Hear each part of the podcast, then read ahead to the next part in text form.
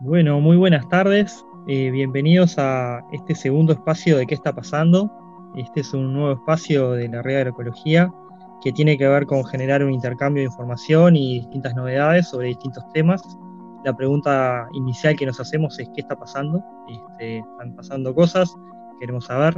Este, y en este sentido eh, vamos a estar haciendo una serie de entrevistas eh, y bueno, te invitamos a, acompañarnos. En este episodio eh, vamos a estar participando compañeros consumidores, técnicos y productores de la red de agroecología, que vamos a estar intercambiando sobre distintos temas este, que preocupan a la organización y algunos son más de carácter social, interés general. Este, y busca en ese sentido entonces ser un espacio de fortalecimiento un poco de la organización, de circulación de información a la interna también, este, y bueno, generar ahí un, enriquecimiento y, tener impacto también un poco hacia, hacia afuera de, la organización, de la red. Y en esta oportunidad nos encontramos Santiago Cayani, secretario técnico eh, de la red, Gabriel Picos, integrante de la Regional Sur-Sur, y Natalia Arbulo, integrante eh, de la Regional Rocha, eh, que vamos a oficiar de moderadores del espacio, y también tenemos la participación de Fernando Ibarra, integrante de la Regional Torón Gil, quien está realizando todas las tareas de producción de este espacio. En el capítulo de hoy, el tema que nos convoca es los sistemas participativos de garantía, o SPGs, en Uruguay y en el mundo. Y a modo de introducción, ahora Gabriel les va a compartir algunos datos. Los sistemas participativos de garantía surgen como tales a impulso de las redes del movimiento agroecológico a principios de este siglo XXI. Es así que en el marco del seminario de certificación alternativa que se realizó en 2004 en Torres, Brasil, y tomando como, base experiencias de certificaciones alternativas y participativas, se constituyen una herramienta de primer orden para construir procesos de respaldo y confianza en las relaciones entre agricultores y consumidores.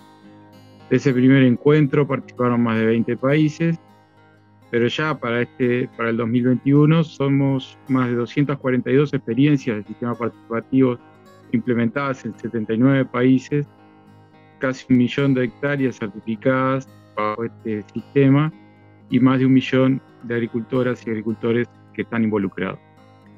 En el caso de Latinoamérica, habemos 96 experiencias de sistemas participativos en 14 países, más de 10.000 hectáreas certificadas, involucrando a casi 25.000 agricultoras y agricultores, y todo esto ha sucedido, aunque solo nueve de estos países los sistemas participativos de garantía sean reconocidos legalmente, incluyendo en Uruguay, donde hoy un manto de duda eh, al respecto se instala sobre nuestra normativa. Estos reconocimientos incluyen también acuerdos multilaterales de reconocimiento entre Estados, procesos promovidos por las propias organizaciones certificadoras, iniciando con un acuerdo entre Brasil y Chile, pero que se proyecta a crecer, incluyendo, por ejemplo, a Paraguay, Argentina y Uruguay.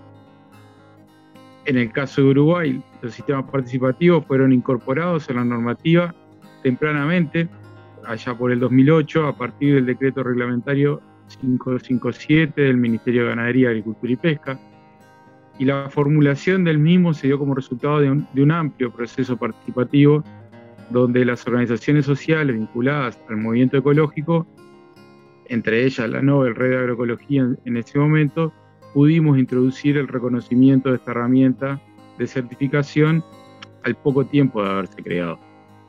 En este contexto y buscando voces, miradas externas a la red de agroecología, nos preguntamos, ¿qué está pasando con los sistemas participativos de garantía en Uruguay y el mundo? Para esto hemos convocado a tres compañeras, Betty Mandel, Vanessa Ramírez y Patricia Flores, a quienes damos la bienvenida y agradecemos desde ya que estén acá con nosotros.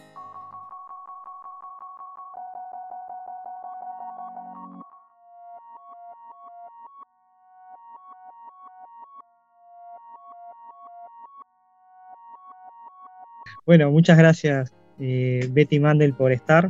Este, Betty Mandel es ingeniera agrónoma, magíster en ciencias agrarias. Trabajó por más de 35 años en el Ministerio de Ganadería, Agricultura y Pesca. Se especializó allí en el tema de inocuidad de alimentos, en cuanto a certificaciones, certificación ecológica, también en, cuanto a temas de análisis de riesgo. Y estuvo a cargo por un breve periodo de la subdirección de servicios agrícolas.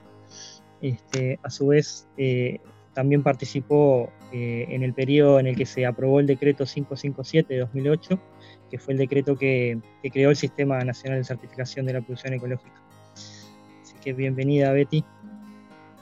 Bueno, muchas gracias, saludos a todos. Es un gusto estar con ustedes. Este, decir que estoy retirada, cuidando a mi nietito. Este, muy feliz de haberme retirado, pero sí puedo ser útil en esto de contar un poquito la historia y, y, dar lo que es la visión mía, que ha sido siempre la visión institucional. Creo que eso es importante porque, digamos, es una de las patas que hay que tener en cuenta y ya ven que un revalor en esa pata significa que se paró todito lo que se había hecho hasta ahora. En este momento realmente no sé cómo está la situación, pero lo que sí se puede ver que no hay productos orgánicos certificados en el mercado, salvo las, los lugares este, que ya conocemos, ¿verdad? Pero a nivel masivo, como había, que uno recorría un supermercado y encontraba certificación orgánica, no la hay. O sea que hubo un parate bastante importante y mucho tuvo que ver la institucionalidad en eso, ¿no? El Ministerio de Ganadería. Así que no sé cómo, cómo quiera Santiago, comenzamos. Bien, ahí preguntarte, vamos a conversar un poquito de cómo, cómo era antes, este, cuál era el vínculo entre el Ministerio de Ganadería, o sea, la Dirección de Servicios Agrícolas, que es un poco la, autoridad competente en torno a estos temas, eh, cómo era ese vínculo con, con ACAEU y la red de agroecología. Bueno, el, el vínculo en realidad, vamos a ver, el, Ministerio de Ganadería empezó a trabajar este tema motivado por las exigencias de quienes querían exportar. Estoy hablando ya de los años 90, por allá. Entonces, em, cuando los exportadores tienen interés en colocar algún producto y, y, el país de destino le exige determinadas condiciones, ahí recurren al ministerio como corresponde y el ministerio empieza a trabajar el tema. El ministerio nuestro ha sido un ministerio que muy poco se ha interesado en estos temas, eso es, es sabido, ¿verdad? y en la medida de que mm, se le solicita actuar, actúa. Eso comenzó entonces este, con una solicitud cuando la Unión Europea en aquel momento eh, exigía una, un respaldo eh, oficial a las certificaciones.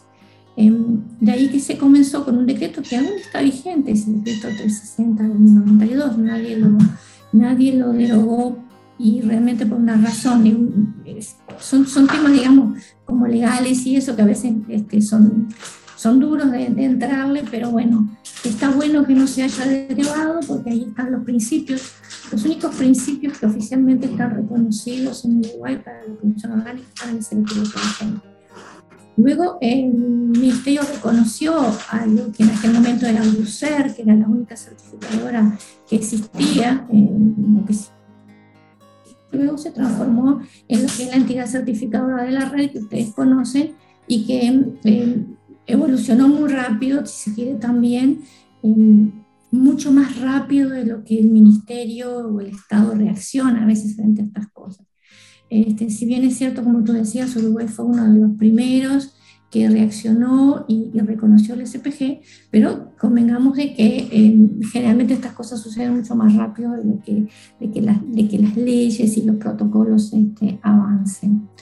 Cuando um, hubo también una participación importante de las em, agencias de cooperación, como fue en su momento GTZ, estoy haciendo memoria un poco rapidito, este, que eso eh, fue, fue importante en cuanto a estimular la producción orgánica, especialmente cuando hablamos de la producción orgánica para el mercado interno, porque como yo les decía, el Ministerio se interesó por esto por una solicitud de quienes querían exportar, pero en realidad el Ministerio con el mercado interno em, no, no, tenía ninguna injerencia ni tampoco mucho interés.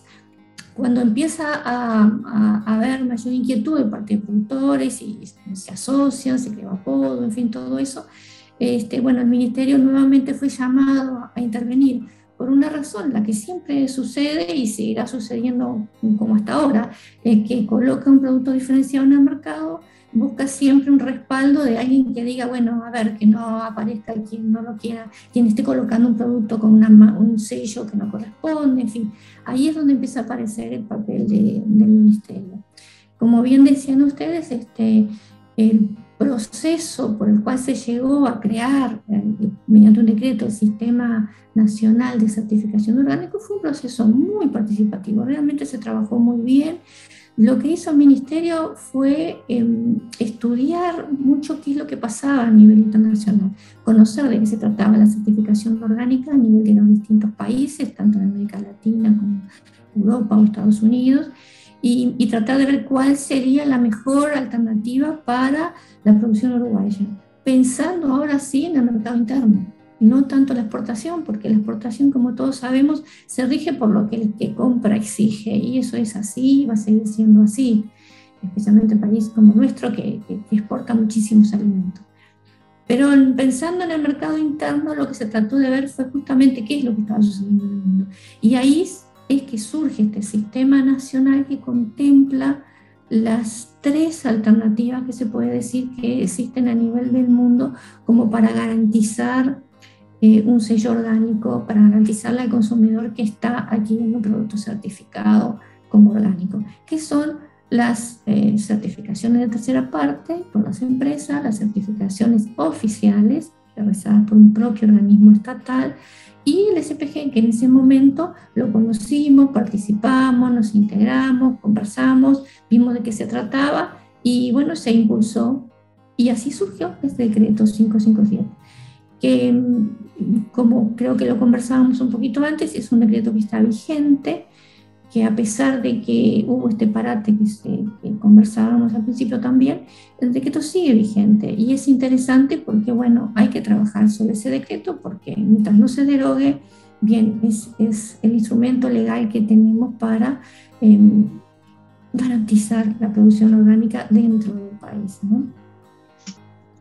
Ahí está. Y ahí ya que planteabas un poco que, se habilitó la posibilidad de inscripción para eh, terceras partes, que en el periodo que vos estuviste hubo algún tipo de, eh, intención de alguna empresa por, establecerse, digamos, a trabajar acá. Sí, mira, em, es, siempre sucede lo mismo. Las empresas certificadoras están muy atentas.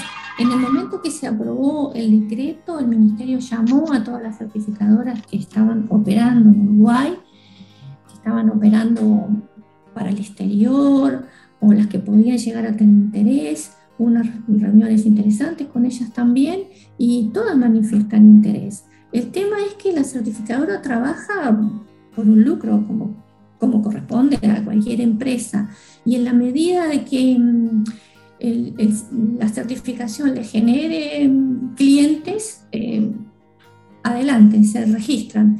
O sea que todas, de alguna manera, alguna que otra intentó un, acercamiento, eh, pero no siguieron adelante. Por lo menos este, hasta mientras que yo estuve en el ministerio, no se llegó adelante que ninguna llegara a concretar. Eh, así que las que sí existen, por supuesto, para el exterior, no, debemos confundirnos con eso. Hay producción orgánica que se certifica para afuera, estupendo, están las certificadoras, pero este, el decreto en este caso no, no intervienen. El, ministerio siempre optó por eso, de que si no era necesario intervenir el ministerio, no interviene.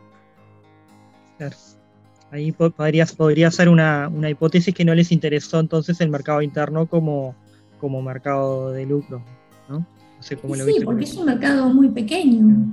Eh, si bien es cierto, ha aumentado muchísimo, haciendo números, evidentemente no les sirve porque además estamos hablando de pequeños productores que eh, los costos de certificación son inaccesibles, o en fin, eh, es un poco también la razón y el soporte de, de, estos sistemas participativos, ¿verdad? Fue por lo cual también el Ministerio se involucró y trabajó mucho con el tema, acompañándolos, porque precisamente era una manera de decir, bueno, estos productores pueden hacer una producción diferenciada, pueden trabajar bien y bueno, hay que apoyarlos y este, generándole todo el, soporte institucional que se necesitaba para, para que trabajaran, ¿verdad? Ahí eh, también en esto de que participaste de la autoridad competente, preguntarte también cómo viste, eh, entiendo que se hacían auditorías, este, cómo viste la, red de agroecología y su y ACAEU, digamos, la Asociación Civil Certificadora, en cuanto a sus fortalezas y, debilidades eh, en ese periodo. Sí, claro. Em, digamos, bueno, ni que hablar, si hablamos de las fortalezas, este, con el tiempo fueron creciendo, fue lo que vimos nosotros, se fueron organizando, eh, fueron entendiendo de qué se trata el tema de tener una autoridad competente, de qué se trata el tema de tener un, decreto que crea ese sistema y que hay que registrarse, que hay que cumplir. Y ahí viene la debilidad, ¿no? la debilidad de, de, de estos sistemas como el SPG, es que, bueno, ahí no hay gente paga que pueda ocuparse de hacer las cosas como puede hacer una empresa privada de certificación. Entonces, este, em, hay que asumir esos costos de llevar registro, documentar. Em, yo recuerdo que al principio, bueno, tampoco había el desarrollo tecnológico informático que tenemos ahora. Esas dificultades se han ido superando y, pero fue en su momento la dificultad mayor em, hacer, documentar, en definitiva documentar qué es lo que el ministerio este, exigía y, creo que va a tener que seguir exigiendo como autoridad competente, ¿verdad? Em, la otra gran dificultad que siempre se presenta en esto, y ahí un poco por donde, por donde se debería seguirse un poco el tema, es que los propios SPG o el propio ese sistema eh, se planteó cómo iba a trabajar, cuál era su estructura, cuáles eran sus exigencias internas. Y el ministerio lo que hacía eh, y, lo que le corresponde hacer es auditar y decir, bueno, si ustedes dicen que van a hacer esto, demuestren que lo están haciendo. Entonces quizás ahí, eso es un comentario mío, es, es, es el pecado de haber dicho voy a hacer tal cosa cuando no era posible que se hiciera. El ejemplo más claro, el análisis de residuos. Es decir, porque hay esa idea de que la producción orgánica este, no usa agroquímicos y plaguicidas, y entonces tiene que haber eh, análisis de residuos. Y análisis de residuos son carísimos. ¿Quién los asume? Eh, costó mucho tiempo que, que, hubiera laboratorios, ahora hay más también, pero me refiero a eso como, como debilidad de que el propio sistema tendría que haber sido o, planteado algo como más, este, quizás algo un poco más accesible o ir acompañándolo en el tiempo, eh, pero eso también lleva mucho tiempo, mucha dedicación, entonces esa es una gran debilidad que tiene, que tiene el sistema.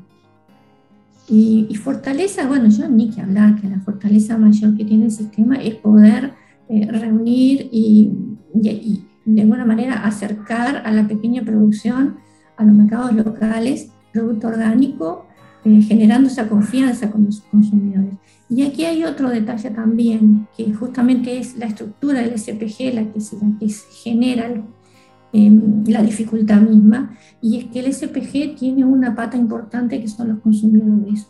Y la presencia de la organización de los consumidores este, siempre fue un debe, siempre fue un debe, y, bueno, hay que de alguna manera hay que superarlo eso también. No sé si se ha superado, ustedes lo sabrán mejor que yo ahora, pero haciendo un poco de, de, memoria en qué, qué cosas este, eran esas debilidades que tú decías. Una de ellas es esa, que sería una fortaleza, sin duda, porque esto funciona si el consumidor exige producción orgánica, este, pero si no está organizado, si no forma realmente parte del sistema, bueno, se transforma en una debilidad, ¿verdad?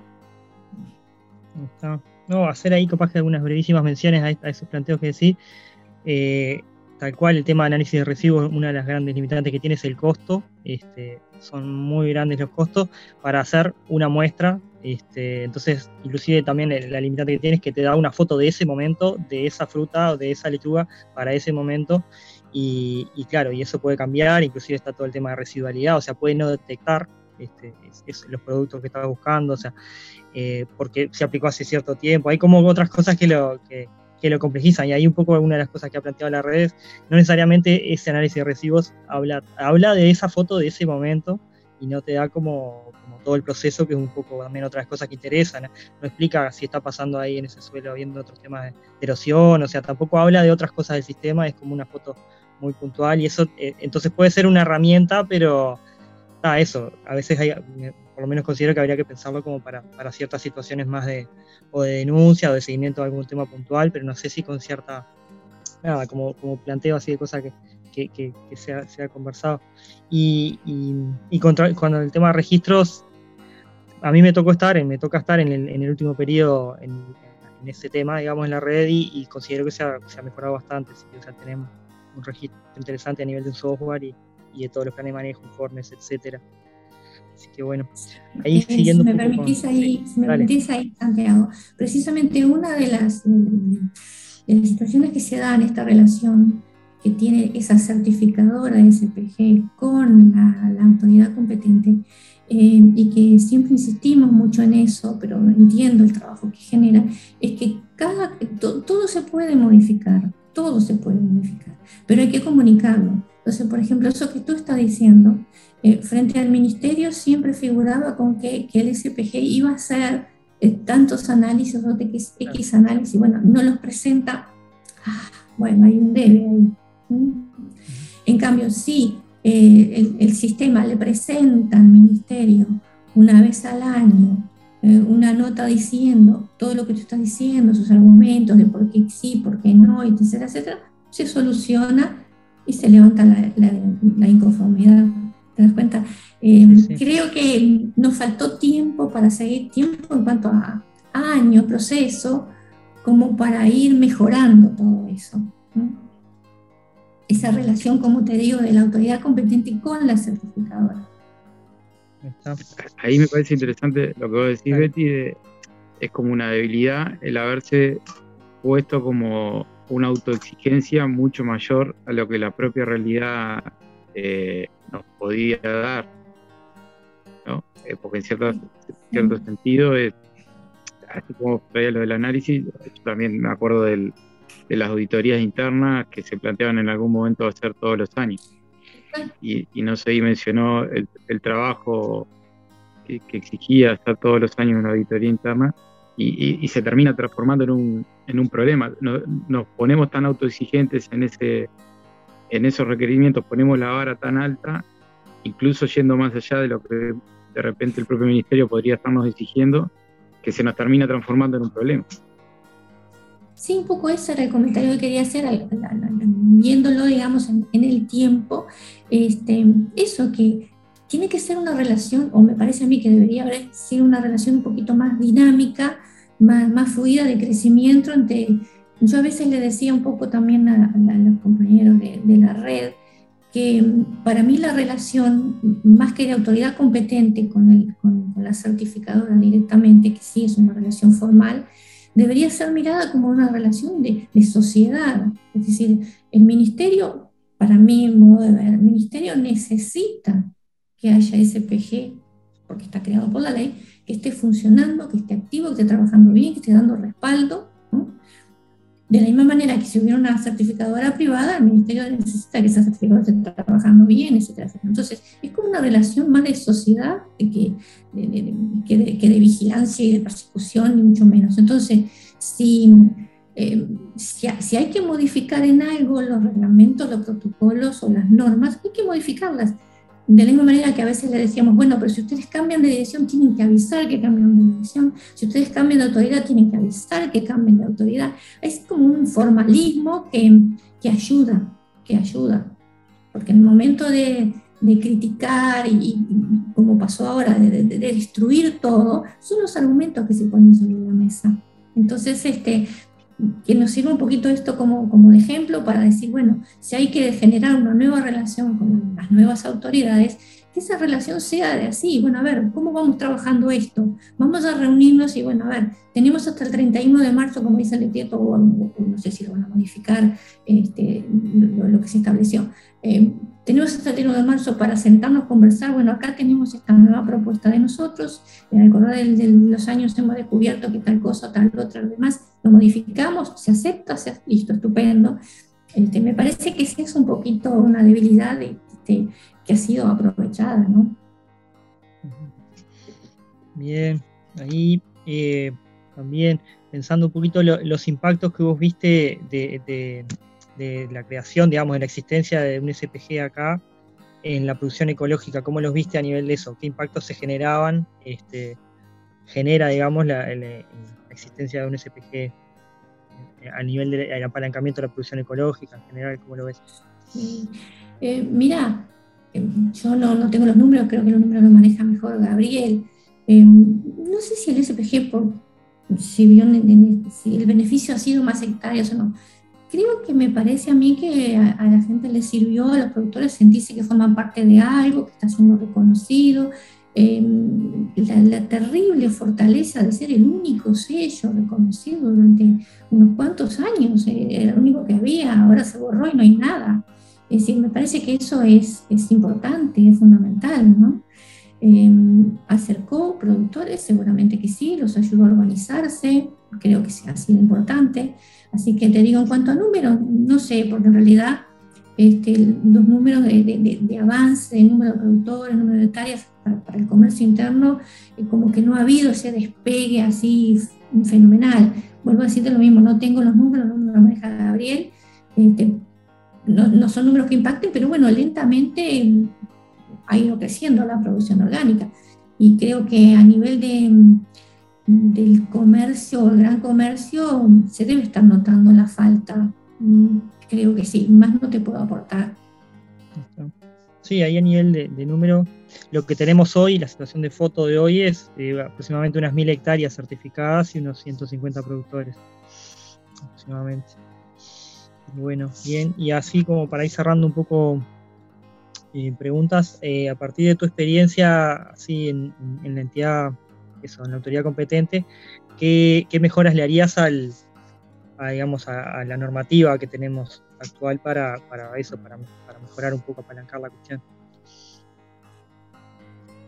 Bueno, mira, a ver, en cuanto a la normativa actual, es decir, el, decreto que tenemos vigente, como digo, no, ha sido derogado, por tanto, seguramente las nuevas autoridades consideran de que, que sirve.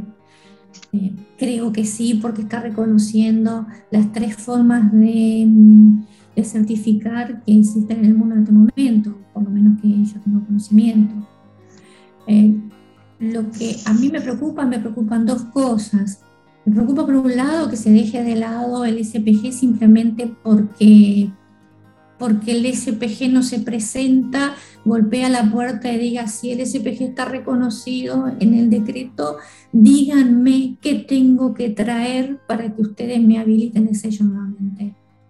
El SPG tiene que golpearle al ministerio, a mi modo de ver, y decir, bueno, caramba, nosotros por ley podemos trabajar, qué tenemos que hacer. Hay que decirle que el ministerio diga qué tenemos que hacer. Eso por un lado.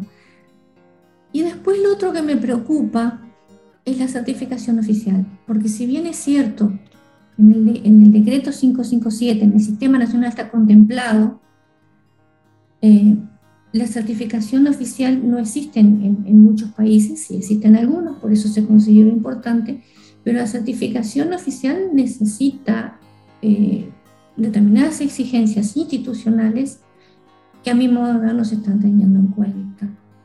Y el hecho de generar una certificación oficial que no esté bien hecha, adecuadamente hecha, puede tirar por tierra todo lo que se haya conseguido en materia de confianza. Si el consumidor hoy conoce o conocía el sello de la red, del SPG, etcétera, etcétera, confiaba en ese sello y ahora va a confiar en un sello oficial, por un lado va a dejar por el camino cualquier otro sistema de certificación, porque obviamente va a ser más cómodo para un productor ir al ministerio, si que el ministerio me certifique, me cobra baratísimo además. Eh, va a desestimular otro tipo de certificación, pero por otro lado, si el propio ministerio certifica y el propio ministerio después no se, vamos a decir, se acredita a sí mismo, se audita a sí mismo, eh, no sé qué garantía vamos a tener con respecto a ese producto certificado colocado en el mercado. Em, eso en grandes rasgos es mi preocupación. Pero la lectura, si se quiere, que me gustaría transmitirle a ustedes como integrantes de la red, si quieren seguir promoviendo la certificación a través del SPG, eh, hay que golpear al ministerio y decir, bueno, señores, ¿qué tenemos que hacer para que el Ministerio nuevamente nos habilite. Bueno, muchas gracias Betty. Vamos a pasar a, otra entrevistada y de repente volvemos a pelotear ahí en el, en el espacio final. A me quedaron algunas cositas lindas para hablar. gracias.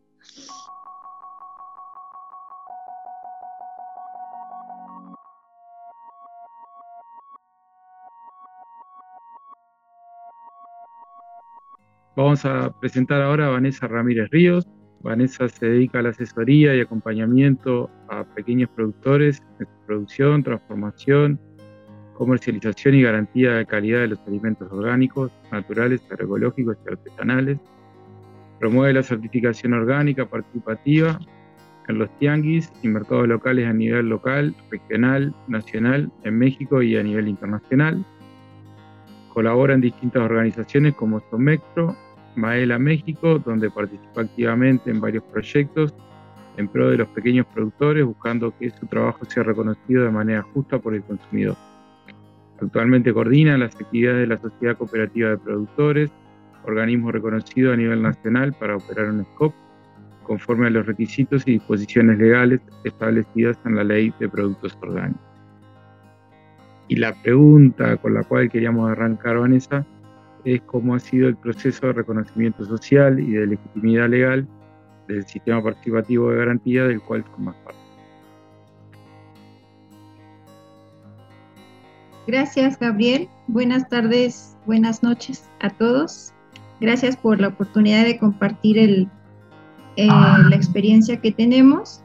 Y bueno, eh, referente a la pregunta que, que, que me haces, pues puedo comentarles que tras estos años podemos sentirnos orgullosos de haber sido capaces de adaptarnos, así como comentaba Betty, adaptarnos y mantenernos, ajustarnos a seguir y conseguir nuestro reconocimiento antes de Nacica. Esas herramientas, esos elementos con los que evaluamos, que los validara la autoridad competente. Completamos ese requisito con la fuerte idea de defender el derecho de poder llamar a nuestros productos como orgánicos, quienes así eh, cumplieran con, estos, con nuestro sistema de certificación. Valorar el trabajo que realizan las familias para cumplir con un esquema de certificación de acuerdo a nuestra regulación mexicana.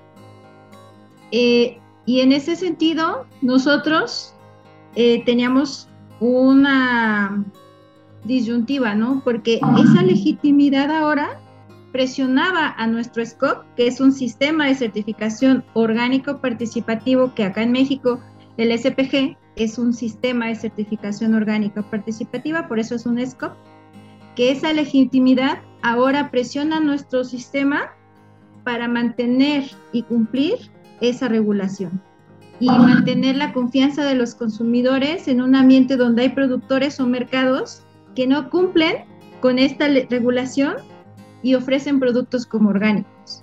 Entonces estamos como nadando en un mar en donde nosotros venimos ahora con esta posibilidad de, otorgar y, y, mantener y respaldar a nuestros consumidores que tenemos productos orgánicos, a donde hay muchos más productos que no lo son. Pero bueno, han sido años de cambios, con nuevos productos, nuevos retos y un, y un grupo de trabajo que pues se ha mantenido durante pues ya varios años trabajando con este propósito, ¿no? De conservar la confianza de nuestros consumidores, ofreciéndoles mejores productos y diversificando lo más que podamos nuestras unidades de producción. Eh, y la oportunidad de ajustar estos planes de manejo, estas herramientas de evaluación ha sido lo más importante y también el mayor reto, ¿no? Hacerlo accesible al pequeño productor, pero que cumpla con la regulación. Entonces, hemos estado ah, en esa parte como ha sido lo más difícil, porque Senacica, así como eh, que es nuestra autoridad que nos evalúa en México, como mencionaba Betty, ellos exigen, ellos tienen protocolos y reglamentaciones que, que se deben cumplir. Pero nosotros decimos, sí, podemos ser orgánico, pero un SPG, no todos nuestros productos son orgánicos. El SPG va más con la agroecología, con esa parte de la ecología, la parte social que, que lo caracteriza. Entonces, ahora tenemos y teníamos ese reto, ¿no? Nosotros desde la cooperativa hacemos esa promoción, la difusión, el acercamiento con, con, los, con nuestros consumidores, que es lo más importante, que sí tenemos esta forma y esa oportunidad de tener un reconocimiento hoy, pero también nuestros consumidores saben quién, cómo, cuándo y dónde se está produciendo el alimento que ofrecemos cada, cada uno de los integrantes de la cooperativa. Eh, y también es de ahí donde es importante eso que de, pertenecer en distintas organizaciones como Maela, pues a ustedes los, los conocí desde el Foro Latinoamericano de SPGs, eh, el SOMEXPRO que nos ayuda más con la parte de cabildear con las, con las autoridades competentes, de, de, ver cómo podemos eh, ubicarnos y tener una posición que, por ejemplo, hoy, hace unas semanas, logramos tener como un sistema de certificación, como mencionaba Betty, uno de los tres que se pueden validar para eh, otorgar los certificados orgánicos, la cooperativa tiene un lugar en el Consejo Nacional de Producción Orgánica y pues en este periodo haremos la, pues la petición de, inclusión, de fomento a los SPGs eh, desde esa posición ahora. No sé si algún otro comentario o alguna otra duda al respecto. ¿Qué, qué rol cumple esa comisión en la cual están participando ahora?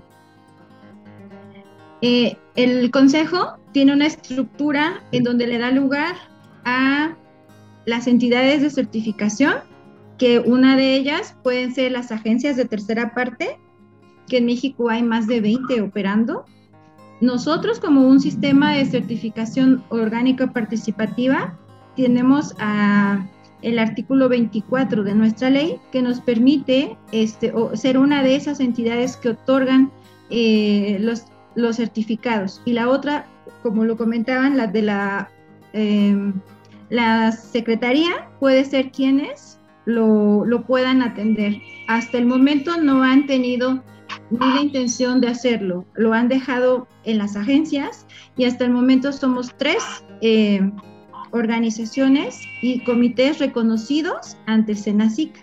Somos una de esas partes. También el Consejo tiene, eh, forma parte eh, productores, comercializadores, transformadores, tiene parte la academia, tiene parte la Profeco, que es la Procuraduría Federal del Consumidor, y entre todos eh, se crean sesiones donde se establecen programas de trabajo de la mano de la Secretaría de Agricultura. Ellos son eh, quien preside este consejo y ahí tú tienes oportunidad de plantear, este, pues de exigir de proponer este, beneficios para tu sector. Y nosotros, la idea es empezar a hacer, bueno, ya Fidel por ahí tiene un plan de, qué es lo que vamos a exigir, cómo lo vamos a hacer, y para proponerlo a los SPGs desde México y pedirlo en esas sesiones de consejo para ver si podemos este, conseguir fomento, apoyo, difusión a este trabajo de los pequeños productores. Vos algo ya medio que adelantaste. Eh, ¿Qué potencialidades eh, destacarías vos de, lo que son los, los SPG como forma de organizar la certificación? Pues yo creo que son la potencialidad es tan importante como el mismo grupo que, que maneja el SPG lo quiera realizar porque podemos siempre hay una convocatoria abierta a quien quiera participar, como dice su nombre, ¿no? Es participativo, es incluyente. Este, al consumidor le podemos eh, demostrar y garantizar, garantizar esa trazabilidad, ¿no? Lo que les decía, o sea, cómo se produce, por qué hoy no hay fresas, por qué no hay, no hay jitomates o por qué hoy sí hay muchos. Esa trazabilidad te da precios, te da volúmenes, te da mucha estabilidad en, el mercado que también nos hace competitivos, eh, pues podemos entonces fortalecer ese consumidor y podemos verlo cómo crece. Y pues esa, esa transparencia, esa confianza al consumidor creo que puede ser algo muy, muy importante. Y ahorita esperemos, no sé, eh, ahí vamos trabajando en tener un distintivo específico que pueda aportar quien esté evaluado y certificado por un SPG o por la certificación participativa. En México no podemos usarlo nosotros, Solamente quienes están por tercera parte pueden hacer uso del distintivo nacional. Nosotros estamos optando y una de las cosas primeras que se pedirá en esas sesiones del Consejo es trabajar en esto, ¿no? En que se pueda tener un sello que podamos nosotros este, ostentar y que con mucho orgullo quienes estén evaluados con este sistema lo puedan portar. Bien.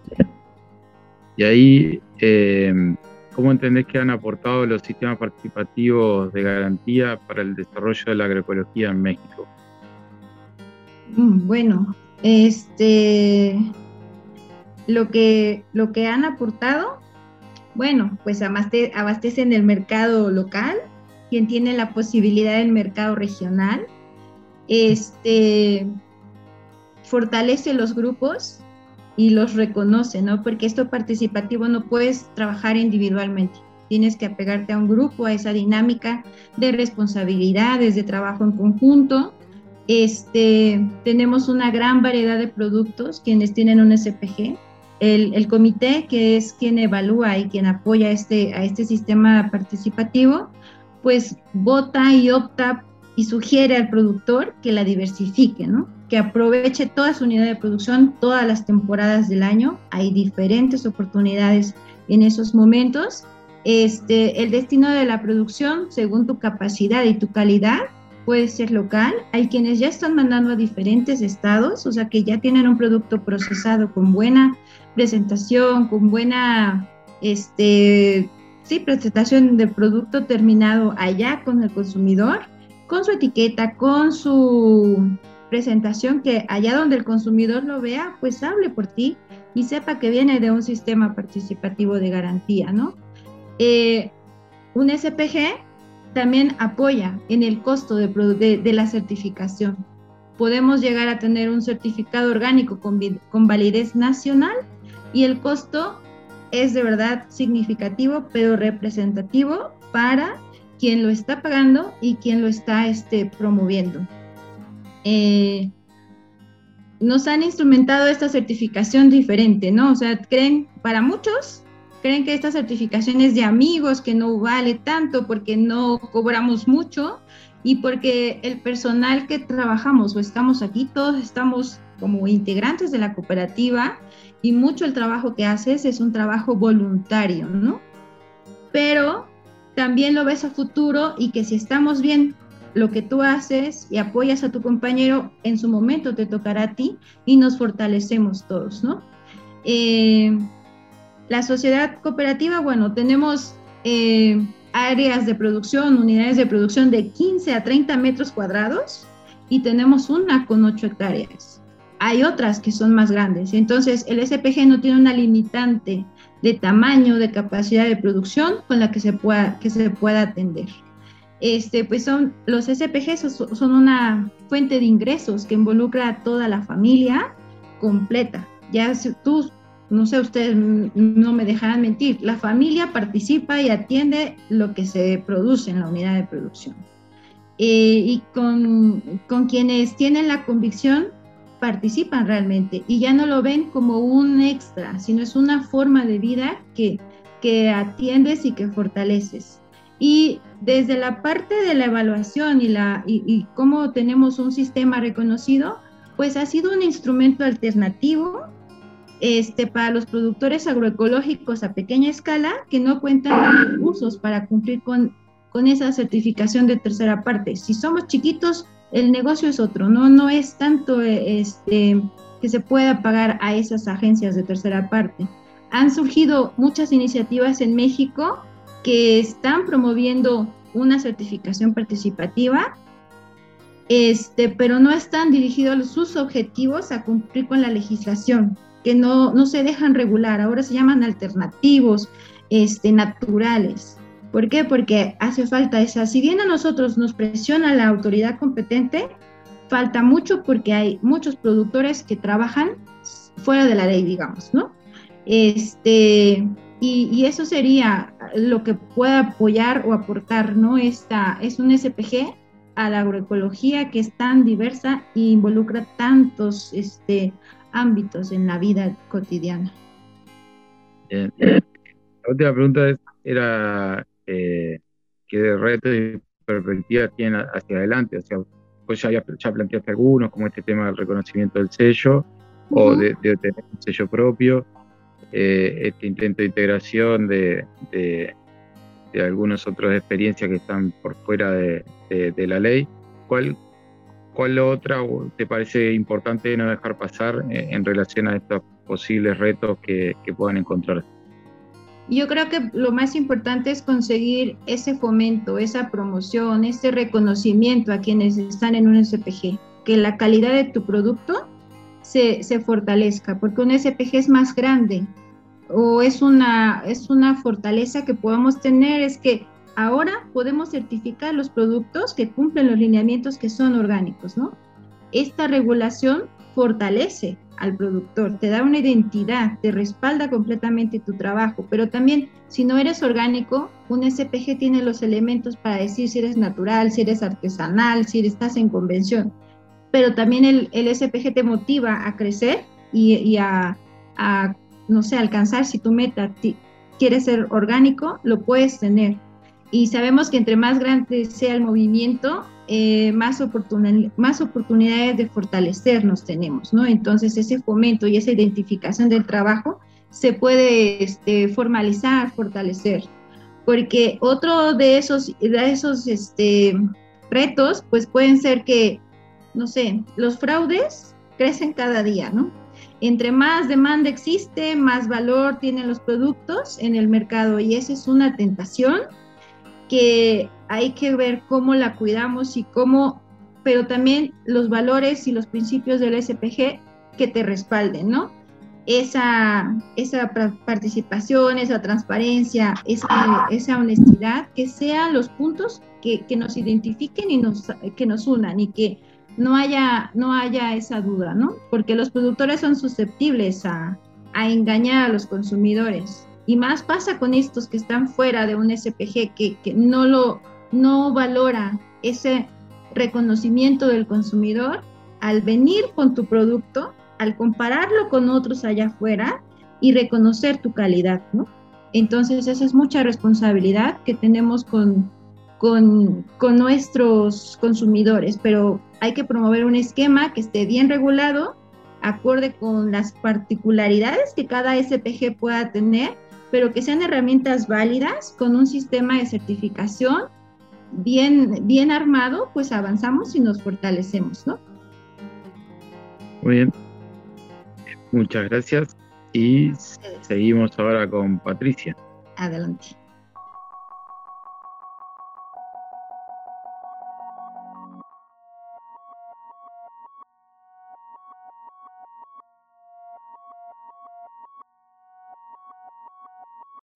Bueno, como decía Gabriel, y para finalizar la, entrevista, eh, le damos la bienvenida a Patricia Flores. Patricia es peruana, es ingeniera forestal, tiene una maestría en manejo de recursos y también estudios de posgrado en agroecología. Es la responsable del área de la academia de la Federación Internacional de Movimientos de Agricultura Orgánica, IFOAM, Organics International por las siglas en inglés. Posee experiencia en agroecología y desarrollo rural así como en sistemas alimentarios, incluyendo mercados territoriales. Es además asesora del Fondo para la Agroecología, autora de contribuciones para el capítulo de América Latina del Anuario Estadístico del Mundo de la Agricultura Orgánica y es profesora invitada de la Escuela de Posgrados de la Universidad Nacional Agraria de La Molina en Lima, Perú. Eh, bienvenida Patricia, es un gusto para nosotros contar con, tu presencia. Y bueno, la, la idea un poco también escuchando a, Betty, que daba como la perspectiva eh, desde fuera de la red de todo el proceso del, SPG nuestro. Mm, eh, veíamos el ejemplo de Vanessa con SPG en México y tenemos la presencia eh, de Patricia para, conversar un poco de, de, otros SPGs en el mundo. Y para eso voy a tirar algunas preguntitas guía como para que nos cuentes cómo es la diversidad de los SPGs en otros países en cuanto a su organización interna y a su vínculo con la autoridad competente, si esos SPG están todos habilitados por esa autoridad competente, y también otras cuestiones que, capaz que nos preocupan ahora, que qué sucede con el uso de las palabras ecológico, orgánico y biológico, eh, ya que cuando, cuando se mencionan en la normativa muchas veces se, se usan como equivalentes y también al no estar habilitado uno puede estar limitado al uso de esas palabras. Así que Patricia, como te decía, bienvenida y adelante. Gracias Natalia, un placer, un gusto. Saludos aquí a todos los compañeros, especialmente de la RAU. Eh, encantada de participar en esta conversación, en este diálogo. Yo quiero saludar a Betty, ¿no? Es un encanto poder estar aquí compartiendo este espacio virtual con alguien como Betty, que es un personaje eh, muy positivo, ¿no?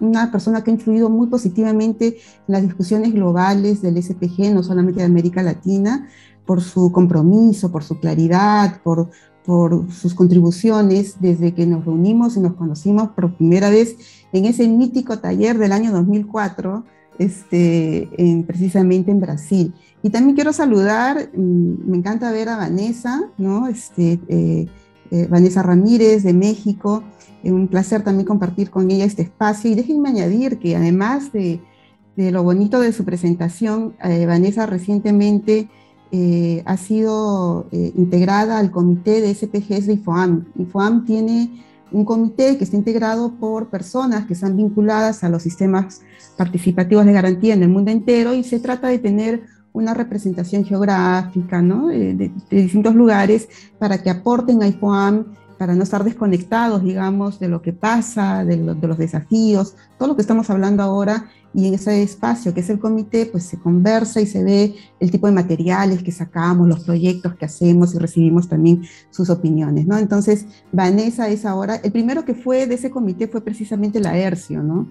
Eh, la ERCIO Meireles de Brasil, después fue Janet Villanueva de Perú, eh, después fue mm, de Brasil, mm, ahorita no recuerdo el nombre, pero es alguien que trabaja en SEBRAE, eh, y luego ahora está Vanessa, así que Vanessa está ahí y además es miembro de la directiva del Grupo Regional de IFOAM. Así que es un placer estar en ese espacio. Mira, yo quería comentarles algo para comenzar con la primera preguntita. Eh, hay un librito, lo tengo marcado por todos lados, pero bueno, ¿qué es este? Que es El Mundo de la Agricultura Orgánica, que todos los años lo sacamos, se anuncia en febrero, to todos los, durante la BioFag, que es la feria orgánica más importante del mundo, eh, donde es como una vitrina ¿no? de, los, de, la producción orgánica que hay en, en todos los países. Eh, eh, este libro se anuncia y este año lo han postergado para, no recuerdo si es el mes de julio, me parece, en donde va a ser la, la BioFag porque no lo pudieron hacer ahora por el tema de COVID y no querían hacerlo virtual. Ese librito tiene un capítulo ya desde hace algunos años específicamente de SPGs. Entonces, cuando a mí me preguntan ¿Cómo son los otros SPGs en el mundo? Pues es una diversidad enorme. Partamos por reconocer esa riqueza, que me parece importantísimo, porque esa riqueza es uno de los pilares que tiene el movimiento agroecológico. Y de hecho, los SPGs surgen de América Latina para el mundo. Entonces, eh, las cifras que nos van arrojando desde que se viene colectando la información, digamos, miren, nos dice, ese libro por, eh, para decirles a los oyentes y a toda la audiencia que nos pueda estar escuchando, lo pueden descargar gratis, ¿no? En forma virtual, está disponible, por ahí les alcanzo después de la sesión el link para que lo tengan. Y tiene unas infografías muy útiles para las charlas, ¿no? Los, los distintos momentos que tengan para capacitaciones o intercambios. Miren, desde el año 2010 que se viene recolectando información sobre los SPGs en el mundo, nos arrojaba 6.000 productores, el último año, que es el año 2021, que es la, la, en realidad son cifras del 2020, que en el 21 se publican, estamos hablando de 1.205.000 productores a nivel global. Es decir, en menos de 10 años, ¿no? el salto es así, una, una, curva casi perpendicular. ¿no? Nos asusta hablar de curvas perpendiculares con el COVID, pero esta es una curva muy, muy empinada, pero muy positiva. Eh, nos habla también las estadísticas de más de 240 iniciativas en el mundo entero en 78 países. Creo que ese es una, un pincelazo de, la, diversidad que tenemos. En América Latina aún, es más rica esa diversidad.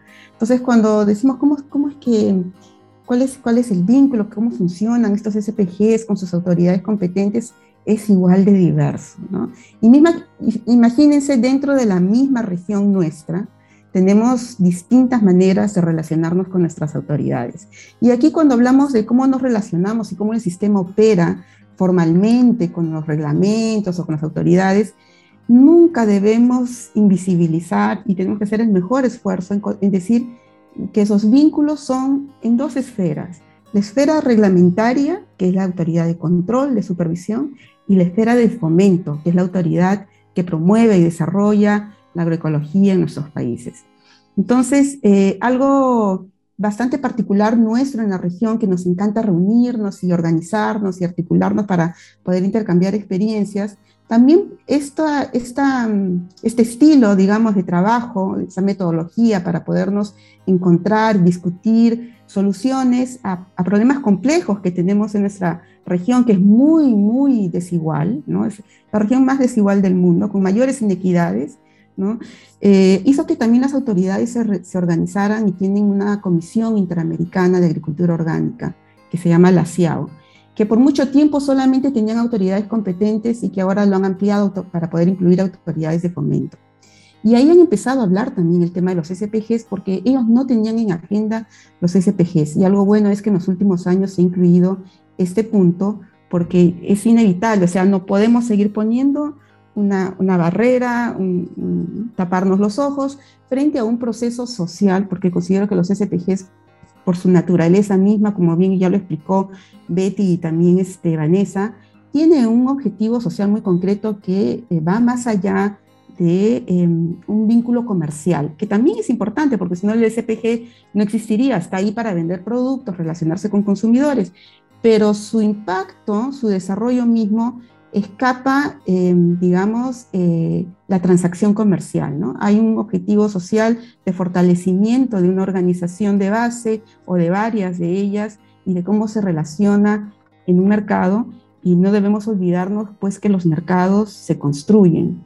El hecho de que a veces eh, hay esta, idea de que, escuchaba a Betty ahora, de que el, mercado interno es muy pequeño, que no tenía mayor importancia, digamos, por X, Z motivos, no, ha habido más elementos para poder fortalecer em, esa, esa, área de desarrollo en nuestros países, es tan importante además, em, es, es, algo que debemos erradicar porque en verdad eh, hay que invertir para construir esos mercados.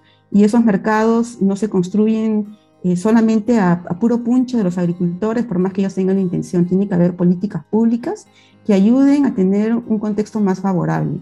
Entonces, en ese sentido, esa relación de esos SPGs con las autoridades es muy variable. Yo, de lo que he tenido la oportunidad de recorrer desde que he comenzado con estos, desde la creación de los SPGs, con la ERCIO, con el Foro Latinoamericano de SPGs que nos ha permitido reunir y ver cómo andamos, eh, yo destaco la, relación que tiene, por ejemplo, en Brasil, sus autoridades con eh, los SPGs. Y ahí fue, es interesante y, destacarlo porque cómo surge el reglamento nacional en Brasil, surge diciendo, ok, el reglamento europeo está bacán, muy lindo, perfecto, ok, aquí a un costado. Veamos nosotros qué es lo que pasa en nuestro país, qué es lo que realmente, eh, cuáles son los procesos que tenemos para nosotros poder regular como autoridades lo que pasa en la realidad, lo que pasa en la realidad de los pequeños agricultores sobre todo. Entonces, y, otra cosa lindísima que pasó en Brasil fue que llamaron y convocaron a ser autoridades competentes a la gente que tenía años aportando al movimiento. Entonces, hay un Roberto Matar, hay un Ángeles Costegui, un Rogerio Díaz y hay un Virginia. No terminaría de mencionar la cantidad de autoridades que están vinculadas al movimiento, no solo desde el punto de vista reglamentario, sino también de entender la complejidad del propio movimiento y por dónde hay la necesidad de poderlo fortalecer. He visto a un Roberto Matar sentarse en un estadio con agricultores, eh, poblaciones originarias de Brasil, a definir cómo pueden hacer el SPG. Y de hecho hay, han habido innovaciones muy interesantes ahí que ha salido de ese diálogo, por ejemplo, trabajar con, con el pueblo Xingu, que es un pueblo que, está ¿no? en, forma, que vive en forma aislada, en zonas amazónicas, no podían hacer registros tuvieron que eh, colocar nuevas ideas para poder tener registros. La famosa trazabilidad era vista desde otras formas de poder llegar a, a, la forma en que los pueblos originarios codifican ¿no? el entendimiento de su entorno, ¿no? que no es el mismo que el agricultor que está más cerca a una ciudad. Esas cosas son lindísimas y, y, y, y se ha producido muchísimo material. Y podemos ver también situaciones de SPGs con autoridades, como en mi país, donde tenemos una autoridad muy tecnócrata, en donde la autoridad de fomento no tiene un papel más de peso, digamos, es muy incipiente o con pocos recursos, y entonces tenemos una autoridad de control que ve solo el aspecto reglamentario. No hay el, el diálogo que se ha dado ha sido porque eh, los propios agricultores han reclamado de que el reglamento no está respondiendo a la naturaleza del sistema participativo y lo estaban eh, distanciando, ¿no? desnaturalizando de su propia esencia. Querían convertir en este caso el SPG como una certificación de tercera parte. Mm, en lugar de tener las 23 letras del alfabeto con los requisitos, vamos a tener 18 letras, ¿no? Entonces, no era, ¿no? Más sanciones y toda la historia. Entonces, ahí empezó un proceso de diálogo, de ver qué es lo que iba, y la verdad que en la crisis política que tenemos en el Perú, el gobierno de, de Sagasti mm, llamó a, un equipo muy interesante en el Ministerio de Agricultura, muy, muy, muy, comprometido con la agricultura familiar y campesina, y ahí se pudo retomar ese tema para poder hacer que se refleje mejor. Vemos en Chile, por ejemplo, que Chile para Perú, Chile, Chile siempre fue ¿no? el norte, ¿no? Chile, acá está el sur. Ah, Chile es el norte, ellos son muy competitivos, son muy buenos en su negocio, y en Chile, interesante, o sea, Chile dijo en forma muy pragmática, esto es interesante, a nosotros nos, nos, nos, interesa mucho aumentar la producción orgánica porque sabemos que fortaleciendo el mercado interno podemos tener más oferta para el mercado externo y posicionarnos con nuestras empresas, nuestros productos en el mundo entero. ¿Y qué hicieron? Pues hicieron un, un reglamento muy sencillo, tomaron como base la experiencia de Tierra Viva, que es una cooperativa de agricultores agroecológicos de mucho tiempo, emblemática, y crearon, no le llaman SPG, le llaman asociaciones de productores. Cualquier asociación de productor puede montar su SPG.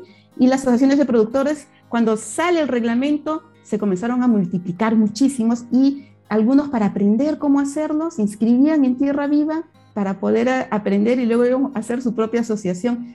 Tierra Viva se convirtió como una incubadora de SPGs, ¿no? Y claro, la autoridad chilena, tanto de fomento como de control, invirtió en, capacitar, en proveer materiales y todo. Entonces, es muy diverso y así podría contarte hasta mañana la diversidad que hay, eh, y, pero sí es interesante lo que dices, ecológico, biológico y orgánico, una vez que es aceptado el SPG o, está el reglamento, como es en todos nuestros países, ya está regulado y es el sector más regulado del mundo, realmente, es, uno de los más regulados con mayores exigencias. Por eso que surge el SPG para poder responder a eh, la lógica de la pequeña producción diversificada ¿no? y, tratar de dar la oportunidad a los consumidores locales de poder acceder a esos productos para una mejor alimentación. Pero este, lamentablemente muchas veces en la formalización eh, se pierde porque hay una exigencia, a veces brutal, o sea, realmente no hay cómo llegar a esa exigencia si es que no ha habido otros elementos necesarios para fortalecer a los grupos de productores, a los consumidores y también a las herramientas que ellos tienen que utilizar. Entonces, por eso que el diálogo entre, entre, entre los sistemas, entre los integrantes de los sistemas participativos de garantía y las autoridades es fundamental, pero las autoridades no son solo de control, son de fomento y eso no lo debemos olvidar. Deberían ser. Eh, Patricia, no, no quiero interrumpirte, yo no tenía el gusto de conocerte y estoy encantada de escucharte. Mucha información y creo que también parte de tu respuesta se adelanta a algunas preguntas también o algunos temas que, que, están incluidos en las siguientes preguntas.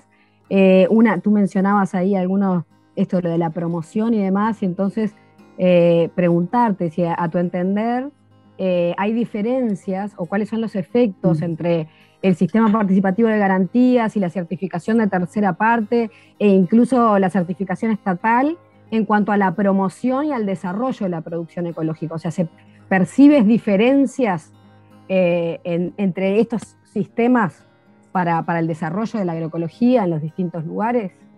En teoría, mi respuesta es no debería.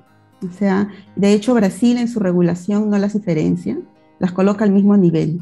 O sea, para, eh, tanto el Bolivia también no hace ninguna diferencia. Ellos han regulado de tal manera en que si tú pones el sello oficial orgánico del país, tanto el SPG como el, de tercera parte em, eh, es, o sea, tienen el derecho a usarlo y pueden eh, comercializar eh, sin ningún límite, ¿no? O sea, no, es que para uno hay ciertas características en la cadena de abasto y en el otro otras. Entonces, esto, esto, esto está muy bien, me parece que es lo que apuntamos y anhelamos todos.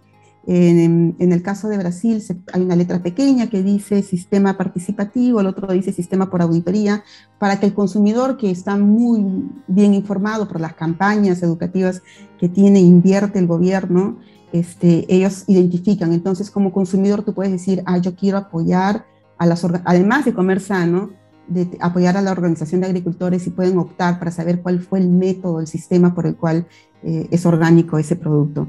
En el caso de Bolivia me parece que es por colores, no recuerdo bien, o creo que dice también la palabra. En el caso de Perú no tenemos ni siquiera sello, y fíjate que Perú estamos en el tercer lugar de productores, en el tercer país en el mundo con mayor cantidad de productores orgánicos y no tenemos ni siquiera un sello, pero también apuntamos a que, sea igual considerado, no hay ninguna diferencia. Eh, eh, creo que esto fue una, un logro del movimiento, especialmente de los que están implementando los SPGs. Eh, Vanessa también ha mencionado este, tema con la reglamentación de México, que tuvo una amplia consulta en todo el país, a diferencia de la nuestra, que tiene más de 20 años y nunca se consultó en forma amplia, realmente se requiere una actualización del mismo, pero mm, este, eh, para el consumidor no debería, o sea, no podemos confundir al consumidor, tenemos que poner el mismo sello, tenemos que dar el mensaje de que son consistentes los productos con, con, con, los requisitos de la producción orgánica. Em, y creo que esa, esa es eh, la idea, ¿no? A pesar de que los principios son diferentes, ¿no? Pero el resultado de ese proceso mm, de verificación son completamente, eh, son completamente diferentes. El objetivo es el mismo, tener un producto orgánico certificado. Entonces tenemos por un lado lo que le llaman la ISO 17065 para la certificación de tercera parte, que hacen las agencias de tercera parte, y por nuestro lado es un proceso social colectivo que va variando según el contexto de cada país y de, cada realidad. Y la certificación pública, sin eh, que yo sepa, es un anhelo de algunos países. Hasta donde yo tengo entendido, solamente Panamá tiene la certificación pública. Y en nuestro caso, como movimiento, al menos en Perú, eh, realmente decimos preferimos que no, no, tener ninguna certificación pública, aunque me la regalen realmente, porque hay un grandísimo abismo entre lo que son los tecnócratas que están controlando el sistema y, el entendimiento de lo que realmente es un sistema participativo de garantía. Es más, siempre recomendamos como IFOAM, tenemos una caja de herramientas para aquellos países que aún no tienen un reglamento nacional, que son muy pocos en el mundo, pero hay algunos, o los que aún no están en el proceso de reconocimiento con su autoridad competente, de por favor demorar lo más posible ese proceso hasta que el, sistema público, el, las autoridades estén realmente mm, eh, actualizadas, indebidas, con, todo el proceso que, significa el sistema participativo. Si no, pues es casi como tirarse ¿no? una bala al pie. ¿no? Es, después retroceder sobre ese paso es complicado. Eh, Patricia, capaz que yo eh, complemento un poco también, entiendo esto que dices que, compartías con nosotros de que deben de tener como el mismo nivel los, los, sellos. Yo lo veía también la pregunta si veías como diferencia en cuanto a aquellos lugares donde predomina el SPG, si se promueve más, si, son, si es mayor el número de productores que se suman a la existencia de ese tipo de sistemas o eh, la, la, la, certificación de tercera parte es aquella que llama más a los productores y eso hace que se fomente o que aumente el número de productores. Mira, si uno ve las estadísticas de Brasil, eh, yo creo que están por ahí. O sea, es más, lo que más creció fue eh, los agricultores que, eh, o los sistemas participativos de garantía a partir del reglamento. Y eso fue un caso muy interesante, por eso siempre menciono a Brasil, porque en el caso de Brasil promulgan su ley, demoraron dos, tres años en implementarla por todo el proceso de transición que hay, pero los primeros en inscribirse en mayor cantidad fueron los SPGs y no han parado de crecer. Entonces, igual pasó en Chile, ¿no? Entonces, eh, yo creo que el caso de que tiene el país que tiene más productores afiliados a SPG es India, ¿no? India tiene 1.700.000 productores orgánicos, de los cuales un millón y medio están en el SPG. Entonces, eh, y mira que ya te puedes imaginar la escala de India, ¿no? O sea, India es otra escala, pero cuando uno hace las proporciones de la escala de India con la población, por ejemplo, de Perú, que somos 33 millones de habitantes, la escala es parecida, o sea, no estamos muy diferentes. Perú tiene 100.000 productores certificados, ¿no? En forma, en forma orgánica, y otros unos cuantos miles, 2.000 con SPG. Perú mayoritariamente certificación de tercera parte. India mayoritariamente certificación de SPGs. Ahora, ¿cuál es la diferencia? Que en India hay un programa nacional de SPGs, que ya tiene más de 10 años. Tiene un comité, un consejo nacional, toda una, una cosa bien montada. No sé la proporción de Bolivia, pero sí podemos ver, porque depende mucho también de cómo el Estado asume su rol y cómo invierte y difunde, ¿no? Entonces, cuando hay esto, los agricultores van hacia lo que les resulta más práctico, donde aprenden más, también donde encuentran más beneficios.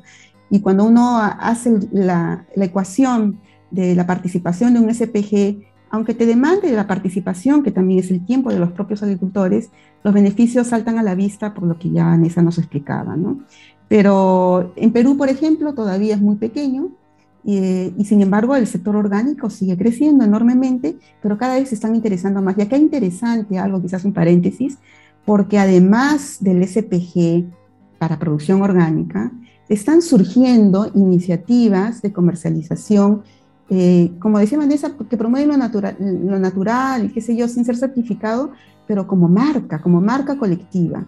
Entonces, eh, por ejemplo, en Perú hay las agroferias campesinas, que hace más de 10 años las promovió aquí un famoso chef, que es Gastón Acurio, que creo que está en toda América Latina, Gastón Acurio, con sus restaurantes.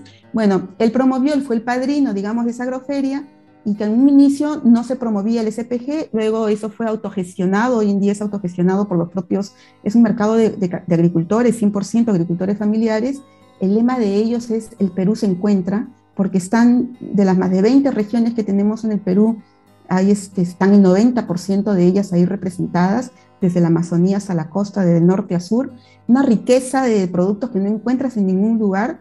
Y están los agricultores contándote sus historias, ¿no? Sus familiares, muchos de ellos cuando mandan, envían, bueno, están en Lima y la idea es tener agroferias en otras regiones también. Pero aquí lo interesante es que Agroferias ya, ya, ya vio el SPG y dice, quiero un SPG para mi marca, para mi marca de agroferias campesinas. Y justo hoy día le envié a, a Carlos Lazo, que es el gerente, para que pueda inspirarse de esa ideas. Entonces el SPG sirve para inspirar otras iniciativas de comercialización campesina, que a veces por estas dificultades que te menciono, porque yo no sé cuándo se solucione el tema con la autoridad aquí en Perú, pero por lo menos ya tiene un, público asegurado, ¿no? Son más de 5.000 familias que visitan en cada día, en un fin de semana, estas, estas, estos 100 stands que vienen de todas las regiones del Perú. Yo creo que es una muestra interesante. parte es parte de la promoción que hablábamos, ¿no? De, eso, que, a lo que venía mi pregunta. Eh, Patricia, de nuevo te digo que, quedaría eh, mucho más rato conversando, pero los tiempos nos corren. Eh, para, para terminar la última pregunta, yo creo que mencionabas algo al respecto en tu primera intervención, cuando, cuando hiciste referencia al ejemplo de Brasil, hablaste justamente de, de, la normativa de otros lugares y entonces te preguntamos qué opinión te merece eh, la adopción de la normativa europea de certificación en la normativa nacional de Uruguay y la forma en que se ha llevado adelante esa, esa adopción, esa incorporación. Bueno, esa respuesta es más cortita, porque es más sencilla para mí contestarla. No soy especialista en temas de regulación internacional, obviamente, pero sí, le, entiendo, le he leído. De hecho, me han invitado a, ver el, caso de ustedes en algún momento. Me he acercado y me he familiarizado a la situación. Lo último que recomendamos siempre es que se tome una normativa extranjera para desarrollar la propia. Yo sé que hace más de 10 años, yo diría que cuánto, 15 años o más, cuando los países buscaban el reconocimiento de la Unión Europea para facilitar el comercio internacional de productos orgánicos, se tomaba la, de la Unión Europea para ser rápidamente reconocidos como países terceros, así se llaman, ¿no? Pero este, la realidad, nos, ya, los resultados nos, nos ha dado con que es preferible hacer el, proceso inverso, hagamos nuestro propio reglamento y veamos qué de coincidencia hay o qué podemos mejorar en función de la referencia que podamos tener de un país de destino en particular que queremos llevar nuestros productos, que puede ser la Unión Europea o puede ser también Estados Unidos, porque el principal mercado en el mundo es Estados Unidos. Exportamos mucho a Europa, pero el, el mercado más grande está en Estados Unidos, bueno, también está el de Japón. Entonces hay que hacer eso, ¿no? Y ver ahí cómo resolvemos algunas cosas, porque al final las autoridades competentes de la Unión Europea o de Estados Unidos o de cualquier otro país, lo que le interesa es qué tan fuerte es la autoridad competente en tu país. Es decir, si tienen el equipo necesario, si está entrenado, si está actualizado, si no, no está para nada viendo si tienes un SPG o no. Y ese es un mito que también hay que erradicarlo. O sea, que tenga un país un SPG no influye para nada en la decisión de un país de destino, sino más bien en cómo ellos están preparados, están técnicamente, presupuestalmente preparados para hacer una buena labor en su país. Entonces, si hacen bien su labor en su país, si tienen un SPG, pues bien, bienvenidos, no le van a observar, pero si estamos donde viene el problema es cuando no se tiene presupuesto, cuando no se está trabajando bien, cuando hay muchas inconsistencias, entonces ahí sí hay observaciones que hay que levantar y que no, no responden a si existe o no un SPG. Entonces yo creo que la respuesta es sencilla y a todos los que nos escuchen, siempre es bueno mirar qué es lo que tenemos nosotros para regular sobre esto, qué es nuestra potencialidad como uruguayos para en función de eso, o qué nos está faltando en Uruguay también, para que en función de eso podamos con un reglamento poder promover de que tengamos mejores condiciones para la producción orgánica. Uruguay está entre los, el tercer país, si mal no recuerdo, de mayor superficie orgánica en el mundo. Pero veamos cuántos números, de, cuántos productores familiares en la lista, en el ranking mundial está. Entonces tenemos que ayudar a que más productores familiares estén ¿no? adhiriendo a una producción orgánica y bueno, eso pasa por, por otras formas que, que, que, el reglamento responda, que haya una autoridad de fomento. Así que yo diría que bueno, ya, ya está hecho, en Perú también comenzamos igual, por eso es tan importante el diálogo. Y yo lo único que les puedo recomendar es que ese diálogo tiene que mantenerse vivo, latente, puesto que un reglamento sin la participación de los principales actores, que son los agricultores, no hace ningún sentido, ¿no? Muchísimas gracias, Patricia.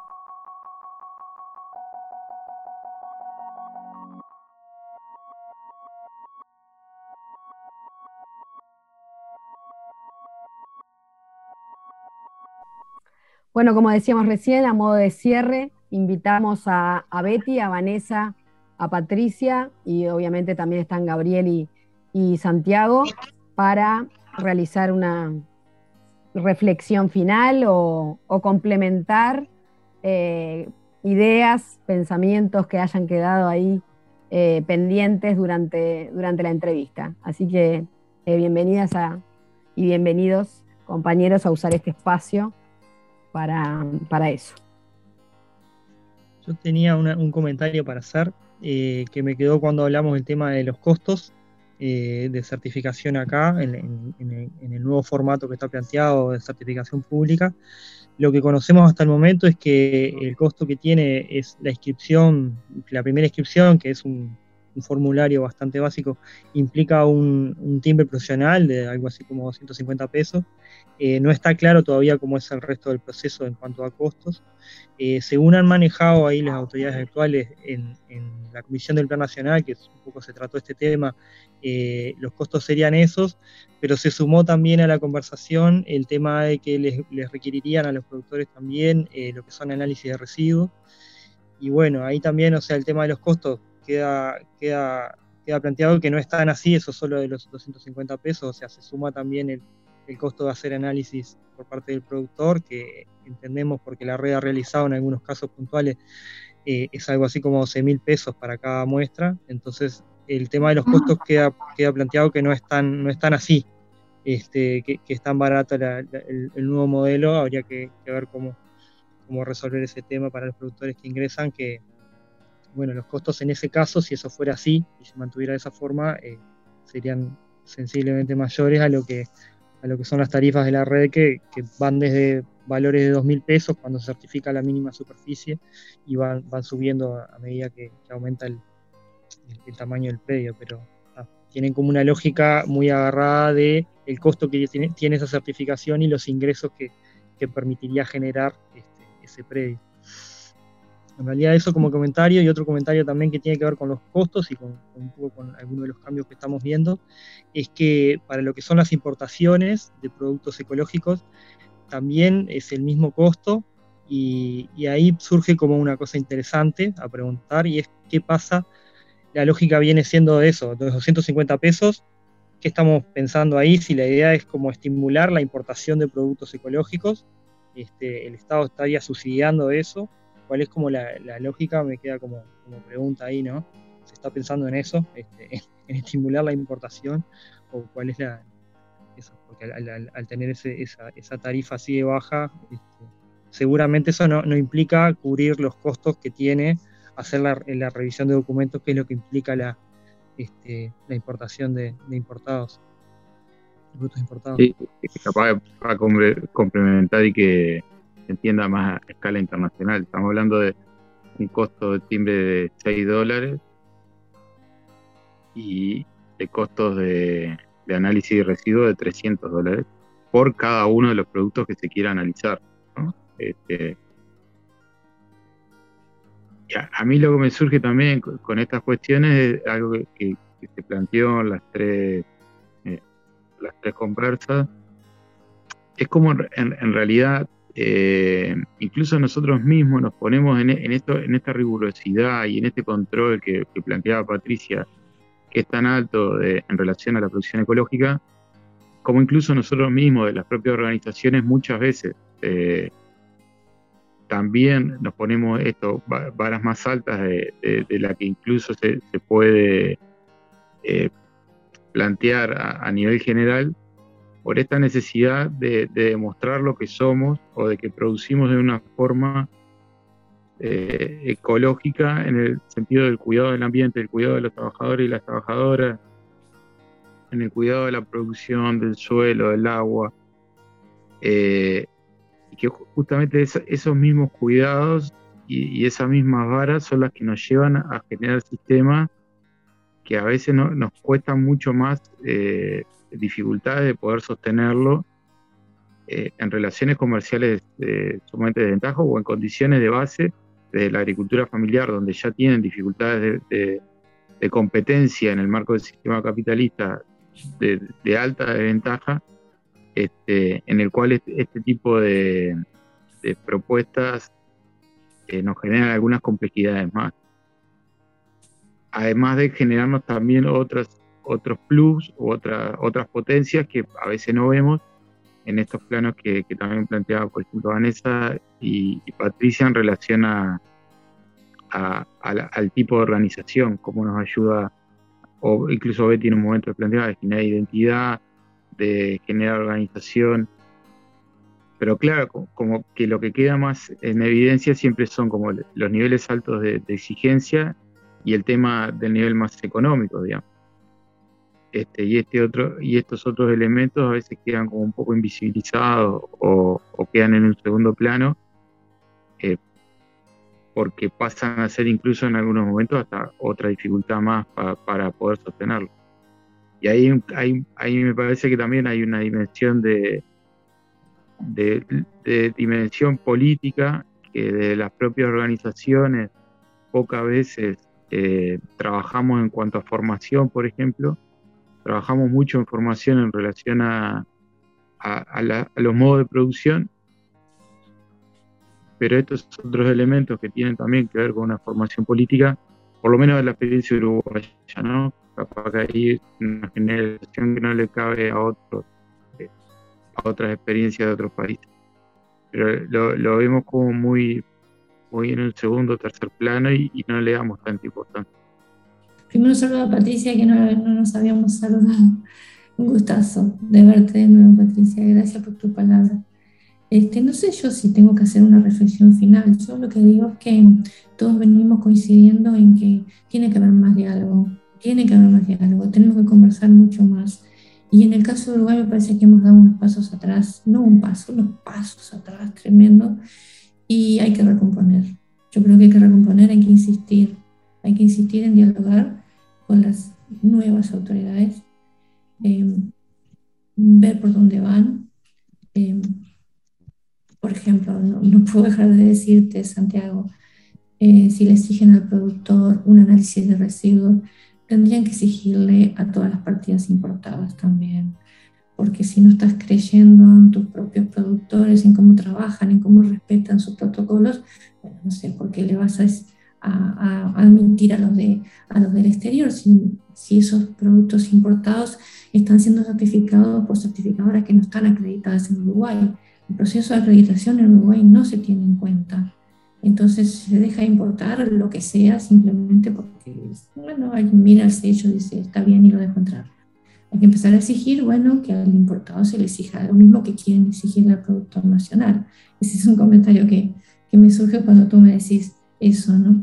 Este, la única reflexión que me queda ahora para, para, recomponer esto es que hay que golpear la puerta del ministerio y decir, nosotros somos parte de esto, los productores, la red, la red en definitiva de los productores son la producción orgánica, no es el ministerio. Y un poco lo que decía Patricia es verdad. Las autoridades competentes, si no tienen presupuesto, si no tienen gente formada, si no tienen gente comprometida con el tema, no van a hacer bien su tarea. Entonces, eh, hay que insistir, hay que apretar un poco por ese lado.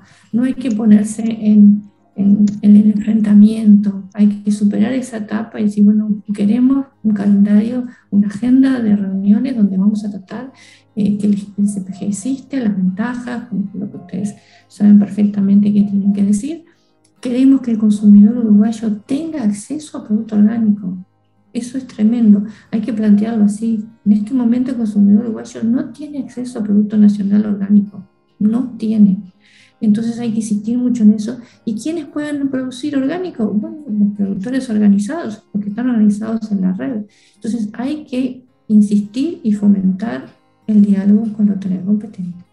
Con respecto a lo que dice Patricia, es un horror, no puedo dejar de decirlo, un horror el decreto ese que sacaron diciendo que para el Uruguay la norma europea es es, un horror tan grande, tan grosero, tan grosero, que da hasta pena, ¿no? Da hasta pena. Entonces, ¿pero cómo se soluciona eso? Bueno, hablando, hablando, conversando, eh, y bueno, integrando, es verdad, integrando a la gente que trabaja en fomento, en desarrollo, que le va a dar esa otra visión a, a esas nuevas autoridades competentes, le van a dar la visión de lo que es la realidad, de por qué no podemos tener ese reglamento de la Unión Europea. No podemos, porque, porque, porque ya no es el mismo que era el año 92. También la Unión Europea, ¿verdad? Lo sabemos con Patricia, ha evolucionado de una manera que hoy no son eh, normas de producción orgánica, sino que son un sistema complejísimo de certificación, por lo que significa la Unión Europea y su comercio, etcétera, etcétera.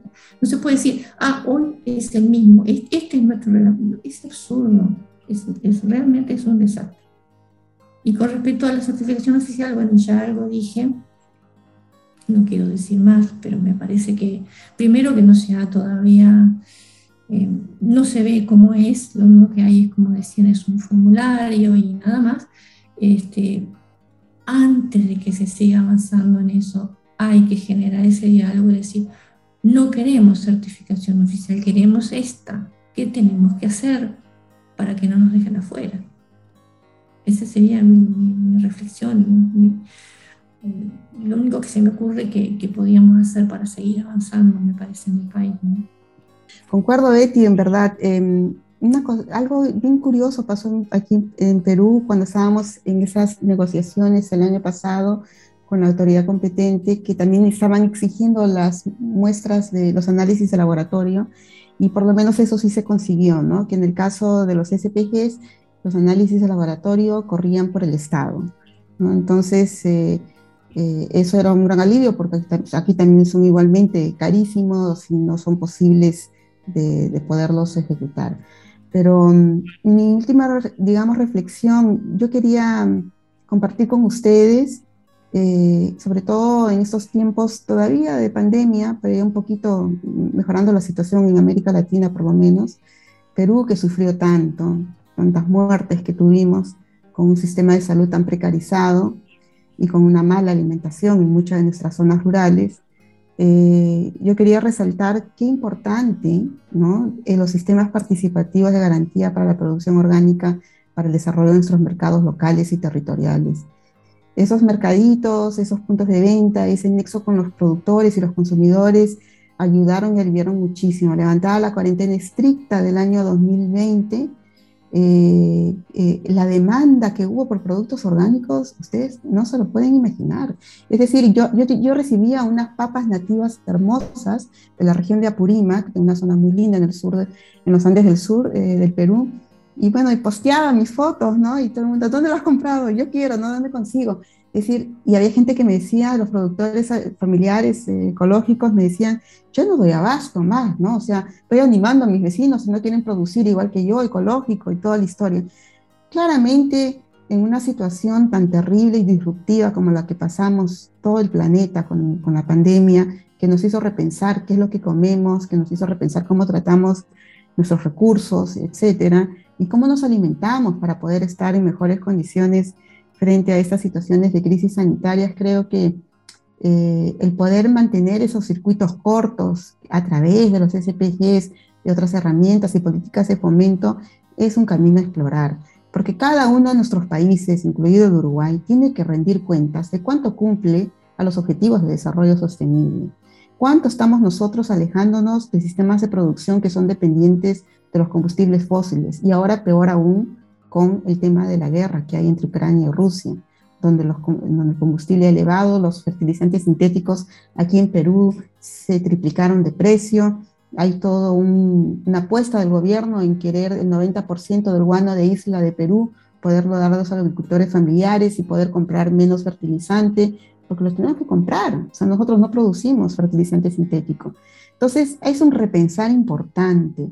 Y creo que yo esa reflexión que quiero compartirla con todos es que todos tenemos algo para aportar en, ese cambio que tenemos que hacer como sociedades y que la suma de todas ellas hacen que el planeta pueda estar en mejores condiciones para cualquier elemento disruptivo que se pueda presentar, porque seguro que no va a ser la última situación, desgraciadamente, y tenemos que tratar de ir eh, avisorando los distintos desafíos de escala planetaria que tenemos y los SPGs ayudan definitivamente a poder una contribución significativa en ese sentido. Gracias. Así es, Patricia. Yo creo que en la reunión del foro que tuvimos el año pasado nos dimos cuenta de eso, ¿verdad? Que mencionas. Todos eh, tuvimos la responsabilidad de atender a esos consumidores con lo que las ferias, los tianguis, los mercados atendían. Y, fue satisfactorio ver cómo entonces nos dimos cuenta mucho más de la importancia que significa eh, pertenecer a un grupo, trabajar en ese grupo que se evalúa, que se conforma y que respalda la integridad del producto que, llevan a los consumidores, que afortunadamente ya los conocemos todos de años, ellos nos conocen. Eso es una, una bondad y una eh, fortaleza que ningún otro sistema puede tener. Nosotros nos conocemos la vida entera, sabemos la familia conoce a nuestra familia y, eso es, es, lo más importante y, es una forma de vida que nosotros que estamos en esta parte manejando ese SPG, perteneciendo a ese grupo, creo que es algo que, que se tiene que, reconocer y que ojalá ustedes allá desde la red pudieran eh, defenderlo, promoverlo y exigir, ¿no? Y que, que su sistema de, de, evaluación, sus herramientas de, de certificación, pues se puedan acoplar a la normativa, como decía Betty, ¿qué, ¿qué, se necesita? Nosotros tenemos esto, ¿cómo empatamos y colaboramos, no? ¿Cómo su sistema defiende y defendiendo siempre lo participativo, ¿no? A lo estricto que pueda ser una evaluación. Lo, participo, lo participativo tiene que conciliar con esa autoridad y ojalá se pudiera. Nosotros no saben cómo hemos estado en el estilo de afloje con nuestra autoridad, pero yo, como les decía, los SPGs es más grande que una certificación. Entonces, el, lograr conciliar que se reconozca esa diferencia entre la forma operativa que nosotros trabajamos a la de una agencia de tercera parte y cómo logramos evaluar los mismos lineamientos del país en donde estemos, pero de una forma operativa, la logística, la atención al pequeño productor es diferente, ¿no? Pero cumplimos con todos los elementos que pueda cumplir esa, esa identidad que, nos regula. Y lo que les comentaba, ¿no? La, para cerrar, de verdad eh, agradezco esta invitación. Patricia, gracias por, por tus palabras, el complemento a la, a la presentación. Muchas gracias. Y eh, era una, una invitación, un llamado que quería hacerles a todos, eh, ustedes que están en la red, a la red eh, completa, es este que, sean miembros de FOAM, ¿no? Que se integren, que, que tengan, forman parte de esta, de este, pues este movimiento que puede tener lo que Patricia mencionaba, ¿no? Información, materiales, el pertenecer y estar tomados en cuenta y más con la representatividad que tienen ustedes en el mundo de la producción orgánica que representa el Uruguay y, y a la red en sí, muy particularmente, que puedan este, sumarse al mapa de SPGs que maneja IFOAM.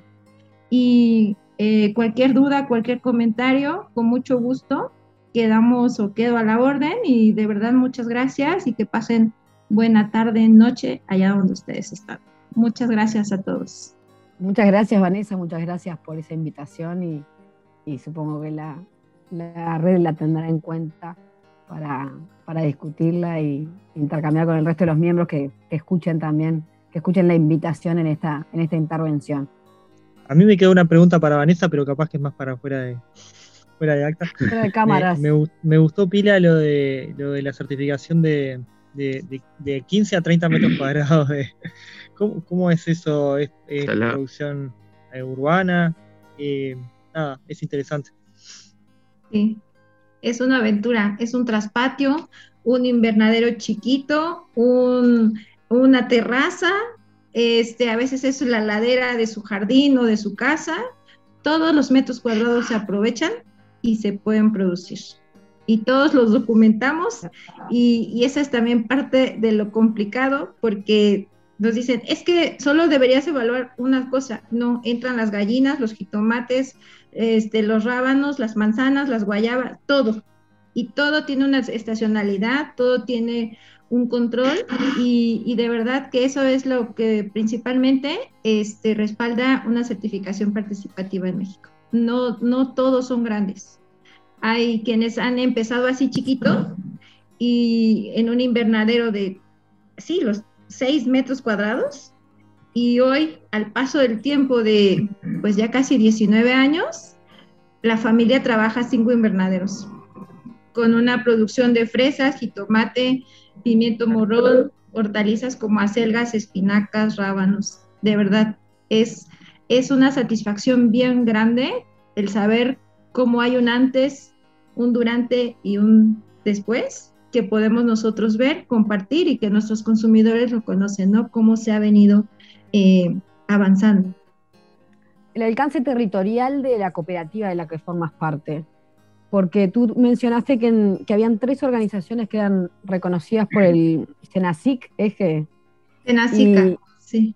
CENACICA, ¿solo tres organizaciones en todo México? Tenemos un sistema de certificación reconocido, que la autoridad lo autoriza para poder emitir certificados de producción orgánica. Eh, nosotros como cooperativa hoy estamos trabajando eh, en cinco estados de la República, ahí es donde tenemos productores. Eh, la vida ha dado muchas vueltas, hoy no tenemos un punto de venta donde estemos todos, pero estamos apoyando a nuestros compañeros que están en diferentes estados de la República a que promocionen su producto respaldados por la cooperativa. Nuestra certificación, el reconocimiento de Senacica tiene validez nacional, nada más, no podemos exportar. No, nadie tendría capacidad hasta ahora de hacerlo, pero quien pudiera tener la posibilidad no pudiera desde una certificación de un SCOP, como le decía, un sistema de certificación orgánico participativo no podría, tendría que hacerlo desde la evaluación de una agencia de tercera parte. Eh, no, a mí la duda era esa, el reconocimiento era a nivel nacional, pero no sabía si su cooperativa también estaba, pero ahora dijiste que estaban en tres estados, presentes en tres estados. Estamos en seis y sí. Ah, seis, perdón. Si tú puedes operar a nivel nacional, tus productores pueden estar a nivel nacional. Lo, lo bueno sería es que fuéramos local, y fueras creciendo regional o módulos este, que fueran locales. Pero ahorita así han sido las, las condiciones, la contingencia nos cambió muchas formas de cómo trabajar, pero también nos ha fortalecido con esas entregas a domicilio que han sido geniales. Vamos en la semana número 116 de entregar productos y, y a pesar de que han ido subiendo y bajando las, acaso manejan semáforos de este con la, la contingencia, eh, semáforo rojo, todo cerrado, semáforo, semáforo amarillo un poco afuera y hoy todos los semáforos están verdes. Este, todavía seguimos llegando a las familias, a las casas y ahora la confianza es diferente, ¿no? Porque ahora nosotros los visitamos a ellos y, y la confianza se, se crece. Cerramos este segundo capítulo de qué está pasando, agradeciendo nuevamente a, a Betty, a, a Vanessa y a Patricia y a todos los que nos escuchan, también a, Santiago, a Gabriel y a, y a Fer que estaba ahí en la producción. Creo que fue un que, está pasando bien rico, que nos sirvió un poco para analizar este, la situación de la red y un poco la cuestión a nivel internacional también de cómo estamos parados este, en cuanto al tema de certificación y el sistema participativo. Así que bueno, agradecerles a, a todas la participación y a todos.